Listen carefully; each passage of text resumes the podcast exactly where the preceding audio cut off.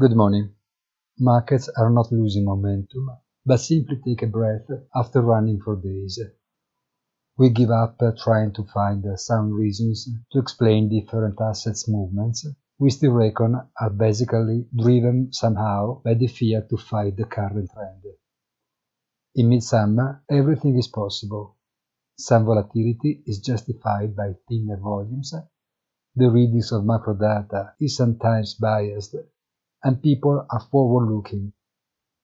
Two weeks ahead of September, when the central bank's calendar normalizes and countdown to Jackson Hole meeting, whose theme is extremely meaningful, navigating the decade ahead, implications for monetary policy.